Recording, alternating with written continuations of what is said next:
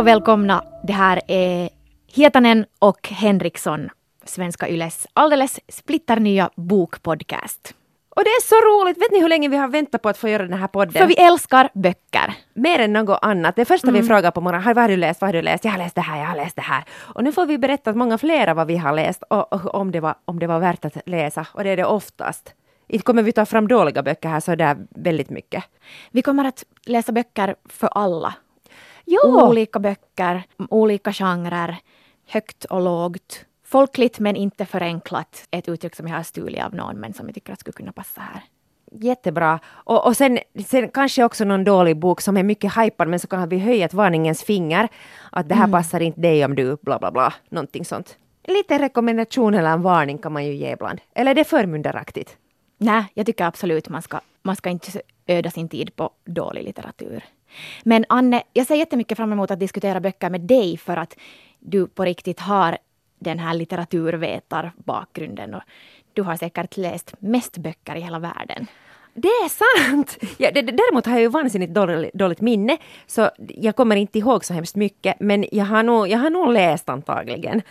Och för mig igen så är det så jätteroligt, för du är bara tio år yngre än vad jag är, men det känns som att, att det är ändå en generationsklyfta, så vi kan ändå representera två olika generationer, plus att du är jätteinsatt i eh, da, liksom den dagsaktuella debatten helt enkelt. Jag märker att om man är lite yngre så funkar hjärnan kanske lite snabbare. Men inte så. Nu ska vi inte lova för mycket. Vi får se.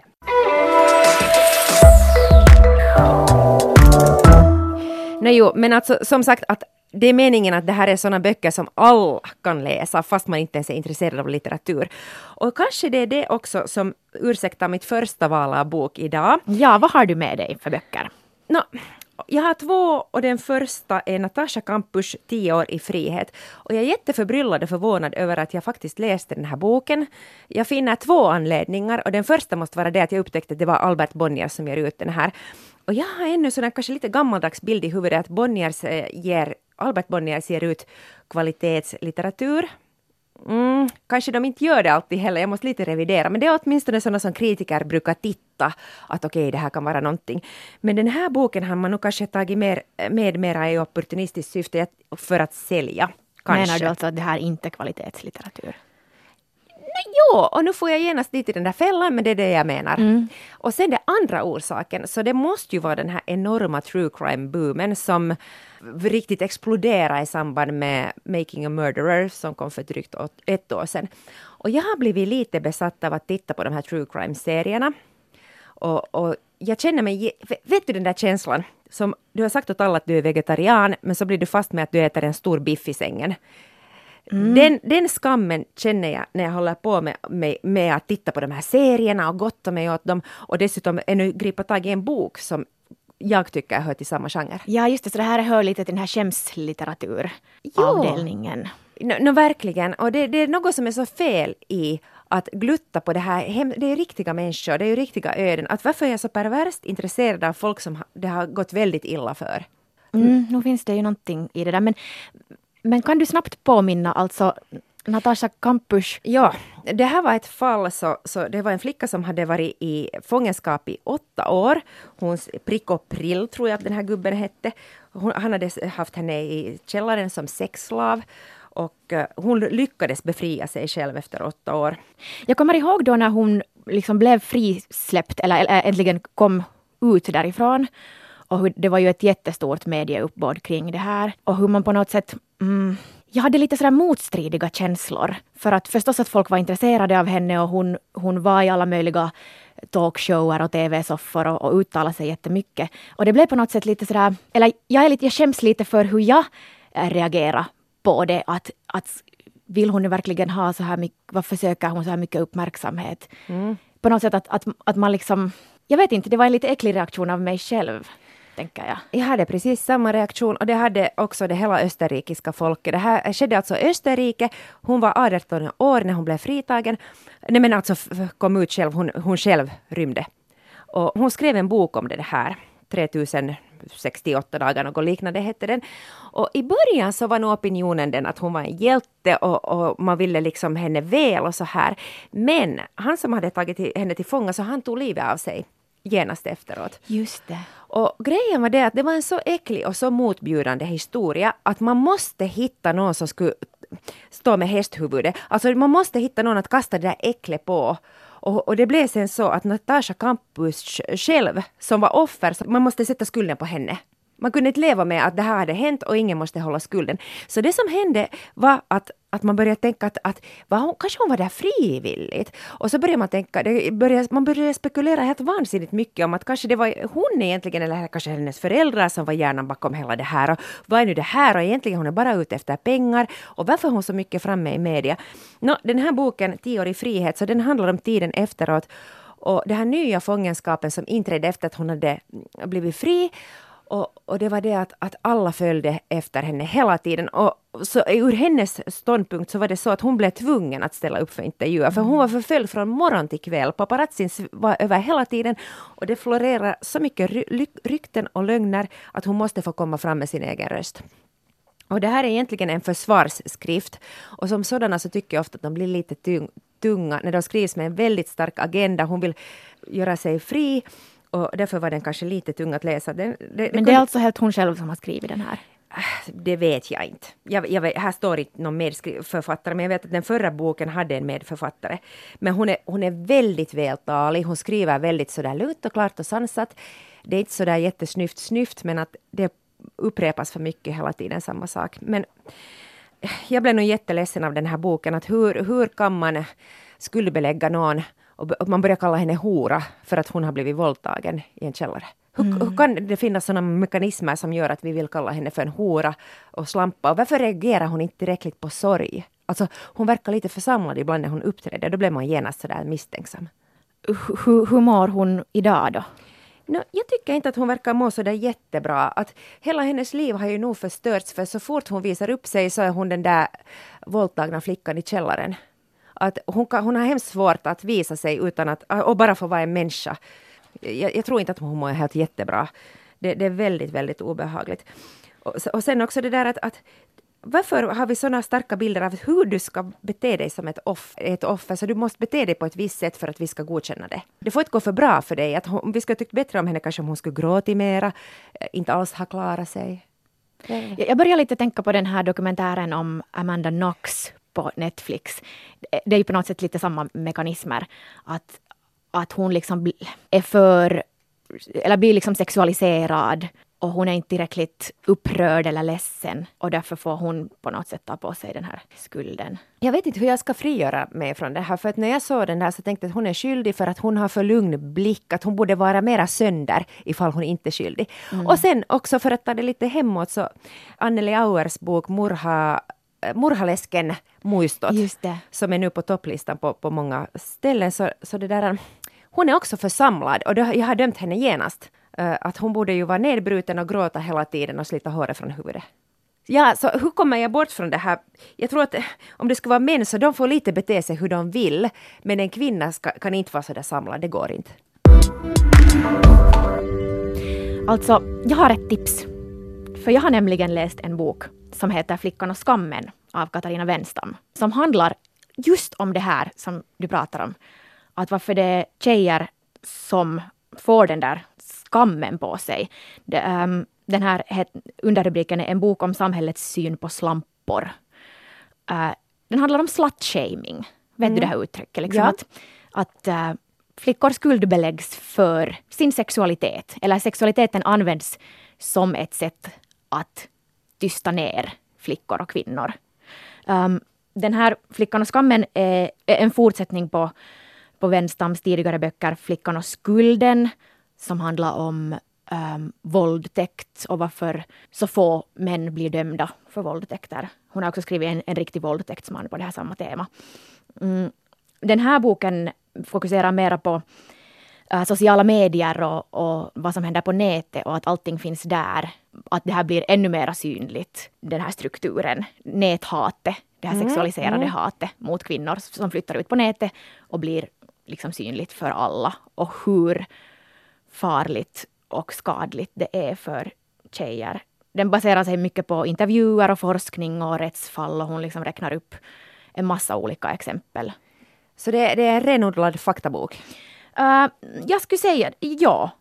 Det är liksom att när man en gång får den här horstämpeln, mm. så hur svårt det är att, att tvätta bort den. Och det leder till att många unga tjejer har ta, tar livet av sig. För att nej, liksom, det blir för mycket. Men alltså den låter ju jätte, jätte, jättetung. Den alltså... är supertung. Alltså man kan läsa ett fall åt gången och sen måste man titta på Gilmore Girls emellan. Um, och hon, hon liksom... Hon, hon, beskriver det här förväntningen på att kvinnor ska vara sexiga för att behaga andra. Men om man är sexig för sin egen skull eller på något sätt njuter av sin egen sexualitet eller tar makten över sin egen sexualitet, så då blir det plötsligt ett hot. Och, och, och visst är det här ett hot både mot andra kvinnor och män. Mm. Men, det, men, men det måste vara några patriarkala strukturer som uppfostrar oss kvinnor att, att slutshamea andra kvinnor. Jag vet åtminstone att jag har alltid varit en slutshameare av rang, men att nu, nu har jag blivit upplyst och börjat fundera att hmm, varför tänker jag så? Och så kan jag stoppa det. Ja, ja, för att, eller det är ju det här eviga hora madonna paradoxen. Men vad har hon för lösning till det här? Bara att vi måste alla bli medvetna om det här. Okej. Okay. Så, så när, bara när man tänker på det och, och ser de här strukturerna att slutshaming skadar och dödar flickor varje dag. Det är ju inte ditt fel att du blir våldtagen om du har en kort kjol. Eller liksom hela den här grejen. Jag har försökt läsa någon av hennes deckare. Mm. Det var så heavy att jag, och jag, jag är jättehårdhudad tycker jag. Det var så heavy att jag, jag orkar inte läsa det, det var för tungt. Men om du, kan, om du säger om den här boken att man kanske kan klara sig med några fall här och där. Alltså det är kanske just en sån bok som man också kan bläddra i och gå tillbaka till om man vill ha argument. Uh, man hittar jättebra e-, exempelfall och Hej, på tal om det så tycker jag att vi kommer att sätta upp artiklar där ni kan se vilka böcker vi har pratat om. För att ifall vi pratar om väldigt många på er sändning så kan det vara svårt att komma ihåg att hej, vilken bok var det? Om, om ni blir intresserade av någon bok som vi har pratat om. Vi har åtminstone två böcker som är så förbannat bra som vi ska ta upp nu i sändningen. Ska vi fortsätta lite på det här samma tema ja, ännu? Ja. Superupplyftande och sprittande. Men eh, kanske lite fortfarande på det här tema. Jag har också läst och lyssnat på Medan han lever av Elaine Eksvärd. Känner du till henne? Hon är sån här bloggare, retoriker, föreläsare. Jo, alltså hon har blivit bekant för mig först som Blondinbellas vän och sen för att det har varit lite stormar kring henne i Sverige då äldre retoriker tycker att hon är lite för populistisk och att hon kallar sig expert fast, fast hon inte har eh, kanske utbildat sig så många tusen år som de har. Mm. Ja, men hon är faktiskt äh, superskarp. Äh, det är hon själv som, när jag har lyssnat på den här ljudboken, så det är hon själv som läser den. Och för det första blev jag imponerad över hur bra hon läste. Det var en fröjd att lyssna på henne när hon läser upp sin egen text. Men hon är ju föreläsare och retoriker, så hon har det där greppet. Men det var liksom en jätte, jätte, jättebra uppläsning. Och en hemsk, bra men hemsk bok. Den handlar om hur hennes pappa, ända sen, sen Elaine var liten, så har pappan förgripit sig på henne. Upprepade regelbundna sexuella övergrepp. Uh, han har tvingat henne att titta på porrfilmer sen hon var tre, fyra år gammal. Och när de har gått och sova så har han haft handen innanför hennes trosor. Och, och hon har på något sätt vuxit upp med att, att tro att det här är ett normalt pappa-dotter-förhållande. Äh, pappan och mamman var då skilda. Så alltid när, när hon var hos pappan så, så hände det sådana, sådana hemska saker som hon... Så, så det, här, det är liksom på något sätt hennes uppgörelse med när hon börjar inse att, att okej, okay, att det här är inte heller okej. Okay, och hur hon ska våga, våga gå emot den här pappan. Eller när hon börjar förstå att det han gör är fel. För att han har alltid varit en auktoritet och hon har också på något sätt velat skydda honom. Um, det här medan han lever, uh, rubriken syftar på det att, att hon menar också, precis som du sa med Campus, att det är alltid någon som måste ta den där skammen. Och Campus förövare, eftersom han är död, så var det Natasha som fick ta skammen. Och Elaine menar att därför är det superviktigt att hennes pappa lever ännu, därför ville hon skriva den här boken. Så att det är pappan som ska få ta den där skammen mm. och inte hon själv som ska bli kvar ensam med den. Jag tyckte det var en på något sätt fin insikt det där att, att när fan, det är han som får ta den där skammen. Var det så att när hon var liten förbjöd han henne för att, pra att prata om det? Ja. Ja, förstås. Ja, ja, och berätta inte om det här åt någon, att, att du vill väl inte att, vet du, att vi inte mer ska kunna ses? Uh, alltså, jag, jag, jag, jag har faktiskt lyssnat på den här en timme av nio. Och den är så förbaskat bra. Och just som du sa, jag tycker också att hon läser det så väldigt, väldigt bra.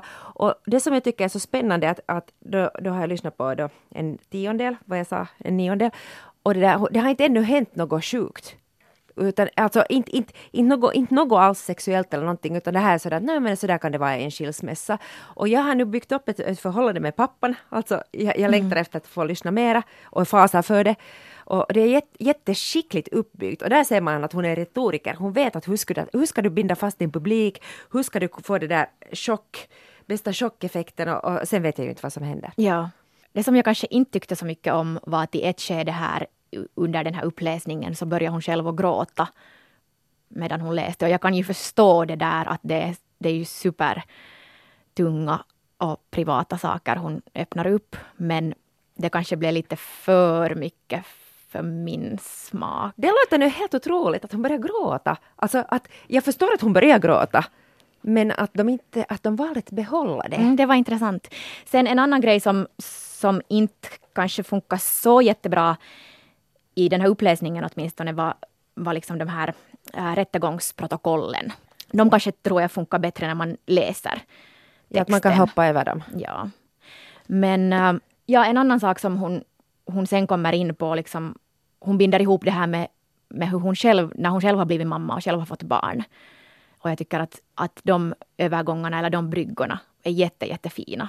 Att hon via sitt eget föräldraskap liksom börjar reflektera kring det här på ett helt nytt sätt och kanske märker vilka, att hon har förträngt en massa saker. Och, mm. och så varvar hon det också med fakta. Att i varje skolklass finns det tre eller fyra barn som blir sexuellt utnyttjade. Nej, att hur vanligt alltså, det är. Oh.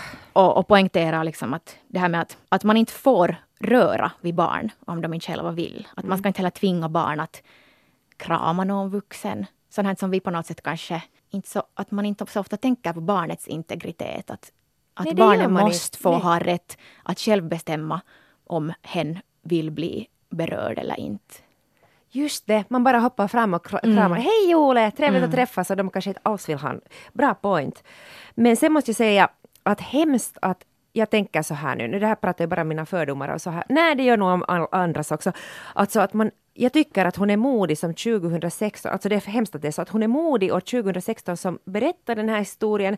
För att man vill ju man vill ju inte bli känd som den där personen som har blivit sexu sexuellt ofredad. Alltså det är ju säkert roligare att ha en, en aura och glamour runt omkring sig, att man är en lyckad retoriker. Man vill ju inte vara ett offer. Där kommer den där skammen igen in. Att tänka att det alltid ändå finns en liten gnutta av skam som ska liksom fästas på det där offret. Ja! Alltså det är ju fruktansvärt men alltså ja. Usch. Men jag tycker hon, hon lyckas så bra själv göra upp med det där. Att nej, jag tänker inte mera vara, jag tänker inte mera skämmas. Så den här är på något sätt ändå upplyftande i all sin dysterhet. Bra och mycket, mycket, mycket läsvärd, välskriven. Verkligt välskriven. På samma tema, uh, John Me, John Me Park, den här titeln är bara så äcklig, men jag säger den ändå. För att kunna leva. Alltså, Åh, oh, vad det är svårt med sådana extremt patetiska titlar. För att kunna leva. Nåja, med underrubriken En nordkoreansk flickas resa till frihet. Och det här är en sån där bok som kan förändra liv. Alltså inte, inte bara för nordkoreaners liv, utan människor som läser den. Eh, min sambo läste den här och han sa att det var den Månne han sa att det var den bästa boken han läst i hela sitt liv. Oj. Mest gripande åtminstone. Och det, det, måste jag nog säga också, den här var så förbaskat gripande och ögonöppnande och så hemsk. Den handlar alltså om en flickas liv i Nordkorea och vad som hände efter att hon lyckades rymma därifrån. Och för mig har Nordkorea alltid varit ett frågetecken och det har nästan lite varit eh, ett skämt. Vadå nästan lite? Det har varit skämt. Jag har skrattat Kim Jong-Il och Kim Jong-Un och sen har jag inte tänkt på mer att vad som finns bakom de där frisyrerna. Att va, va, hur det är att leva i ett sånt här diktatoriskt samhälle. Jag har inte överhuvudtaget tänkt så långt. Men det, det Nordkorea som Jonmi äh, eh, beskriver är alltså helvete. Det, och jag har läst så många helvetesskildringar och jag har fått många ögonöppnare men det här var det värsta någonsin.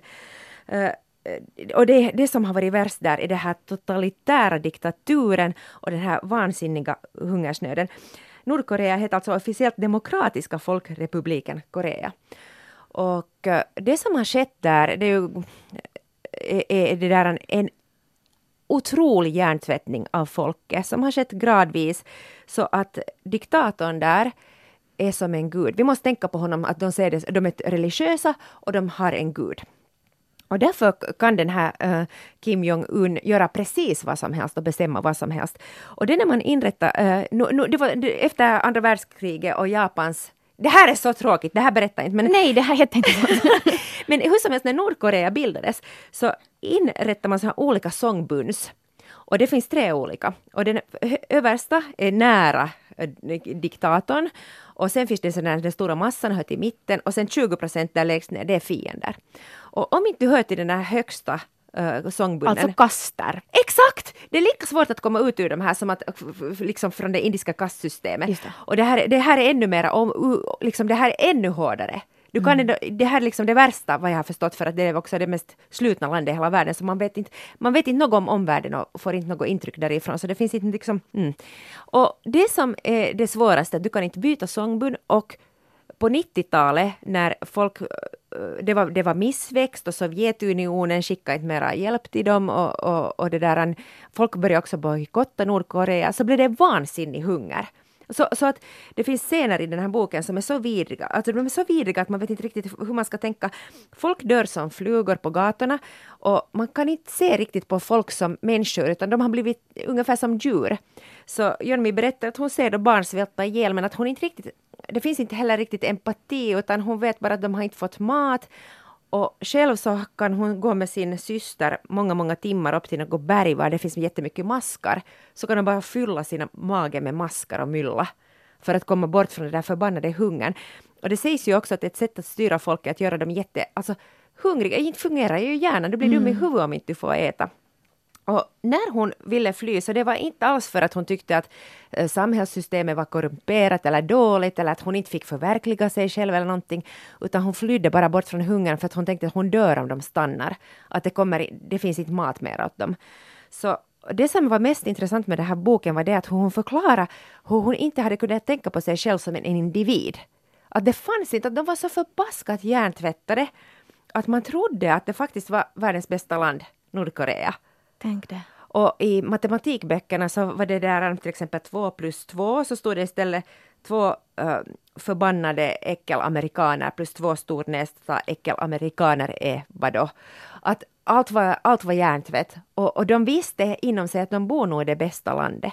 Mm. Tänk det att vara så hjärntvättar och, och så många människor. No, hon tänkte också sådär att hon ska berätta sin story jag tänker inte spoila någonting, men vi vet ju att hon lever ännu. Hon är nu 23 och när hon rymde var hon 13. Så tänkte hon att hon berättar om den här flykten och hon berättar om landet och hon berättar vad hon har kommit, liksom hur hon har kommit bort från den här hjärntvätten. Men hon berättar inte om hur hon har blivit såld som sexslav.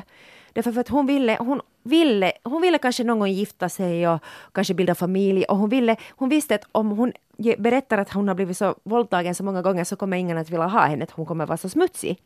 Tänk där igen den där skammen. Ja, och att det är hon som måste bära på det där. Som om det skulle vara hennes fel. Eller hennes, ja, hennes skam att bära. Det är det ju inte.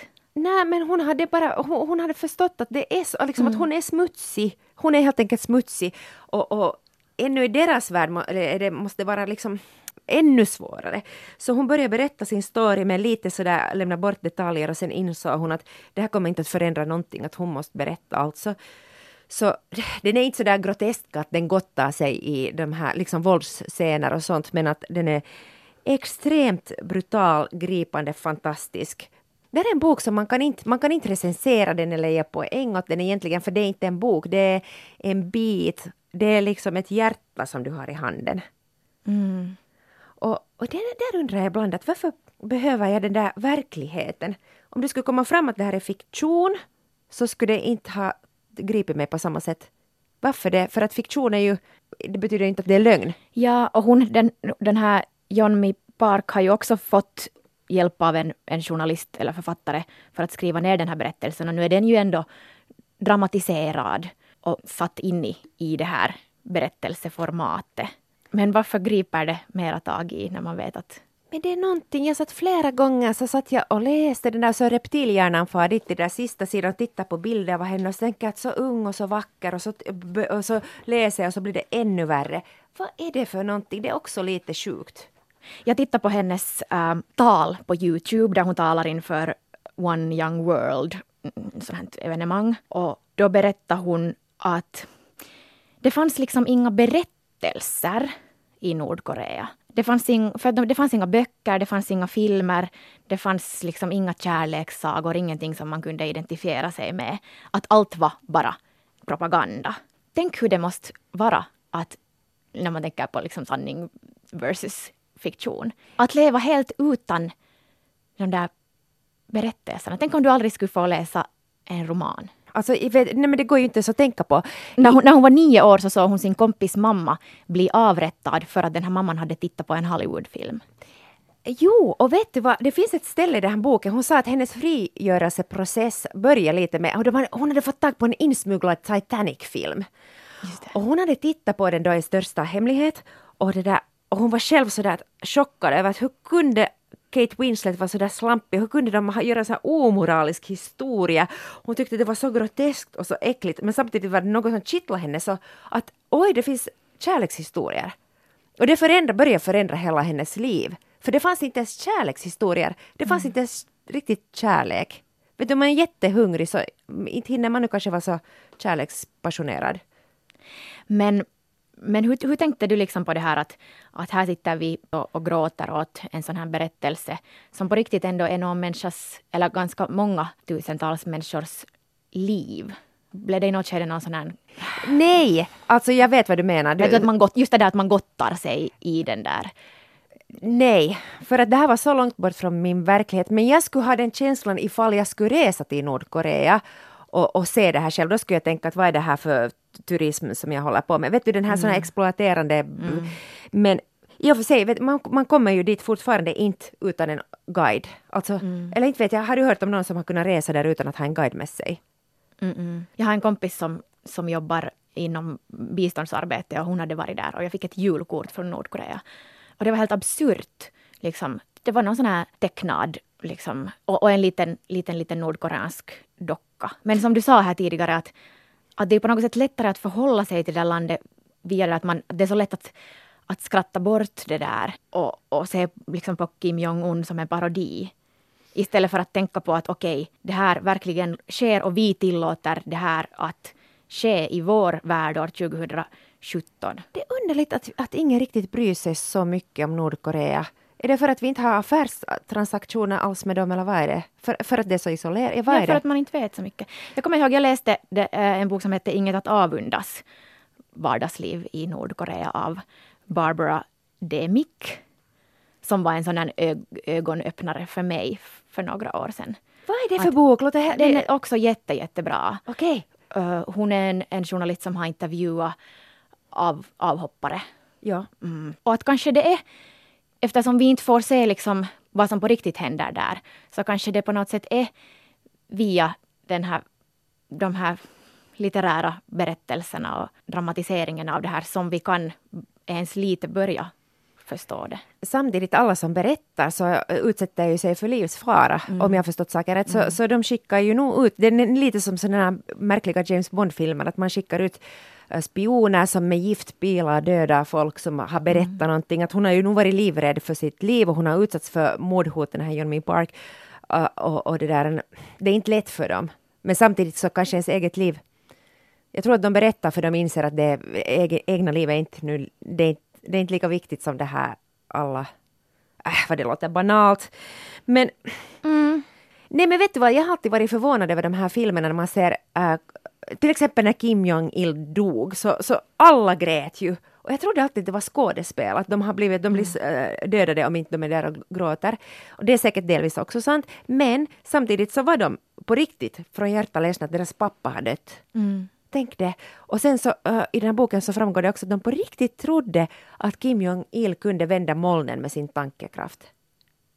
Men det var, det var en bra bok alltså också som litteratur. Det är bra välskrivet. No, ju, alltså den är inte litterär litterär, det fanns inte så jättemycket sköna bilder, förutom när hon äter och kommer ut, ut från sin hunger, så då finns det fina bilder av hur det, hur det känns att äta något gott, men annars var den inte jätte, jätte sådär fin, vacker, men det var ett bra hantverk hur som helst. Vet du vad, jag längtar nu lite efter att vi har läst så här sakliga böcker.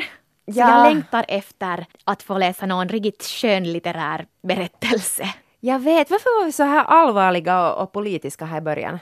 Det var nu så! Det var nu det vad vi ville! Men det är ju också den finlandssvenska läsutmaningen som pågår just nu 2017. Just det. Använd hashtaggen FISV läsutmaningen 2017. Ni som inte ännu är med i finlandssvenska läsutmaningen, så kom med oss nu. Nytt år, nya böcker. Det går alltså ut på att man ska läsa en bok per månad enligt ett visst tema. Och tema för januari månad är en gul bok. Har du läst någon gul bok? Uh, nej! Men jag hinner, no, hinner ännu. Jag hinner ännu. Jag har läst en gul-ish, no, den är nog egentligen beige, men jag tänkte att den går i den här gula kategorin. Uh, Ediths brev av Hagar Olsson. Alltså brev av Edith Södergran till hennes kära flickvän slash girl crush slash oklart vad de nu egentligen var, Hagar Olsson. Uh, jätte, jättefina fina brev. Om man är alls intresserad av Edith Södergran så är det här en, vilket alla borde vara, så är det här en underbar bok. Uh, här är alltså bara Edits brev åt Hagar, inte Hagars svar för att Edith hade hunnit bränna upp eller göra sig av med alla brev hon hade fått innan hon dog. Tragiskt som superung. Men, men den beskriver ändå deras vänskap via de här Edits brev och Hagar Olsson har själv sen kommenterat mm, lite fyllt i sånt som man kanske är intressant att veta. Lite också mansplainar hon ibland, vilket jag kan tycka att är lite störande. Att, att måste hon nu börja förklara vad Edith har menat? Kan hon verkligen veta vad Edith har menat? Mm. Uh, men ja, den här är fin. Så det får vara nu min gula bok. Bra, det får du 100 poäng för. Jag, har nu, jag, jag måste bara skärpa mig, jag berättar nästa gång om jag hittar en gul bok. Men februari, så där är tema något som gör dig upphetsad. Skulle vi kunna ah. satsa på det båda två till nästa ja, gång? till nästa gång läser vi no något upphetsande. Men det är jättepinsamt att börja berätta något sånt, tycker jag. Ser du, nu shamear jag mig själv. Mm, nu måste vi komma över den där skammen. vi, vi, men jag vet inte nu vad jag väljer. Vi, okay. vi måste hålla det hemligt. okay, vi håller det hemligt. Men vi, må, vi tar en gemensam bok och den har vi i princip redan kommit överens om. Mm. Du har en läst den, Roxanne Gay i vilt tillstånd och jag ska läsa den. Ja. Till nästa gång. Och ska vi satsa på fiktion kanske? Jag tycker det. Och ni får också jätte, jättegärna tipsa om böcker som ni vill att vi ska ta oss an. Och det är det förstås ida.henriksson.yle.fi och man skriver ditt namn H, alltså så enkelt som möjligt. Ja, bara en av alla bokstäver. ja, jättebra. Och jag heter anne.hietanen.yle.fi. Ja, kanske om ni vill läsa någonting med oss så att vi alla kan läsa tillsammans. Vi har stora planer vet ni på bokklubbar och allt möjligt så det där, hör av er bara så att vi vet att finns det intresse alls eller inte. No, men klart det finns intresse! Ja, ja, alla älskar ju böcker. Ja. Och, och delta i den här finlandssvenska läsutmaningen på olika sociala medier. Det finns redan nu massor med gula böcker, ljuvliga, fina gula pärmar som folk har taggat där. Alltså jag vet! Om ni vill bli inspirerade. Det känns som att det är en epidemi. Folk har blivit helt galna. På min Instagram-flöde så är varannan bo, äh, bild tangerar det här temat. Plus att det känns att alla kompiskretsar har åtminstone en bokcirkel. Jag tycker det är ljuvligt. Alltså, att folk träffas och diskuterar böcker. Nej men jag har inte, men jag vet att du har flera hemliga. och nu har vi en som inte alls är hemlig. ja. Den här får alla vara med i. Tack för att ni har lyssnat på Hietanen och Henriksson, Svenska Yles bokpodd. Producent är Kia Svetihin.